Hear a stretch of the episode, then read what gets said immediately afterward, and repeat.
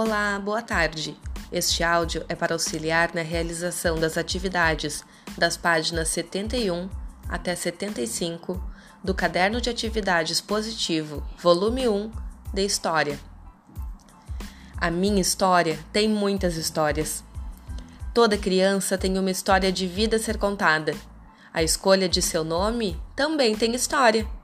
Complete as linhas com informações sobre você. Na letra A, escreva o seu nome. Na letra B, o seu sobrenome. Na letra C, como fica a escrita do seu nome completo.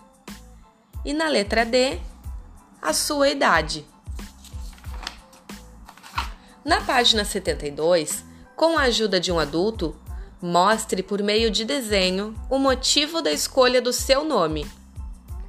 E na atividade de número 3, a cena retrata um momento muito importante na vida de uma criança.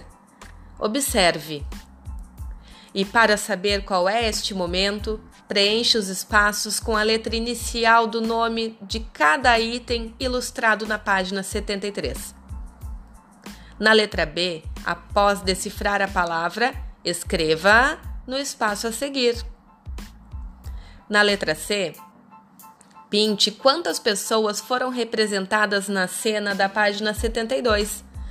Pinte o número correspondente: 7, 8 ou 9. Agora, complete as frases utilizando as palavras do quadro: nome, certidão, nascer. A frase deverá ficar assim: Toda criança ao nascer tem direito ao nome. O primeiro documento da criança é a certidão de nascimento. Na página 74, observe que as pessoas têm diferentes características físicas, jeitos de ser e preferências. De acordo com a legenda, pinte o quadrinho conforme cada criança ilustrada, com a cor verde, característica física, e com a cor amarela, preferência. Gosto de jogar futebol. Tenho cabelos compridos. Gosto de desenhar. Uso óculos. Observe estes personagens, Eduardo e Heloísa. Pinte os quadrinhos de acordo com as características físicas de cada um. Observe bem: cabelo cacheado, pele negra, pele branca, olhos castanhos, sardas, cabelo castanho, cabelo loiro, cabelo comprido ou cabelo curto.